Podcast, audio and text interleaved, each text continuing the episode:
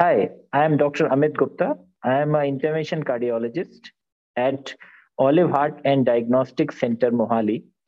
Today, friends, we are going to discuss about the value of bad cholesterols or abnormal cholesterol levels in our body. As we all know, cholesterol is something which is very, very commonly known as a, a lab test. We often get it done for us. Cholesterol actually has many components. It can be a good cholesterol, it can be a bad cholesterol. We should know what is bad cholesterol. Commonly in lab test, we recognize it as LDL or low density lipoprotein or triglyceride levels. Additional parameters like lipoprotein A also are considered as bad type of cholesterols. Good cholesterol means HDL or high density lipoproteins. So we have a combination of bad and good cholesterol in our blood. Which predominates is more important.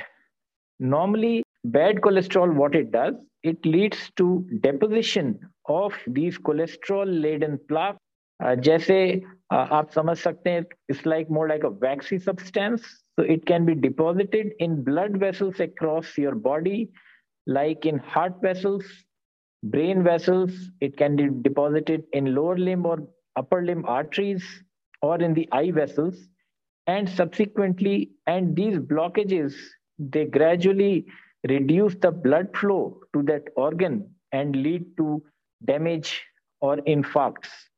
So we have to reduce this cholesterol levels by our lifestyle modification techniques and by certain medications, especially people like diabetics, blood pressure patients, patients with family history of heart disease, smokers, patients who have early history of cardiovascular disease. Such patients should be very vigilant. Keep your LDL levels and triglyceride levels under control with your doctor's advice.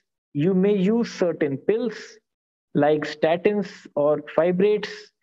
Most commonly, there are many other drugs also, but it is very, very important to control the bad cholesterol levels under the target goals so that they do not damage your body.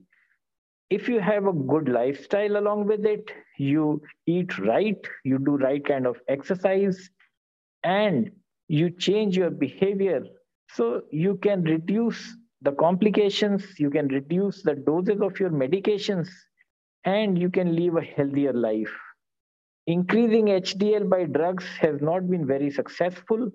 So we have to increase the good cholesterol by exercise mainly, which will lead to increase in HDL levels.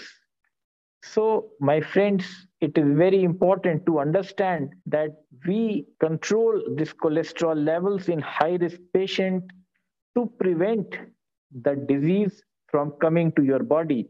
Disease like heart attacks, disease like strokes, disease like kidney failure, all these things can be avoided.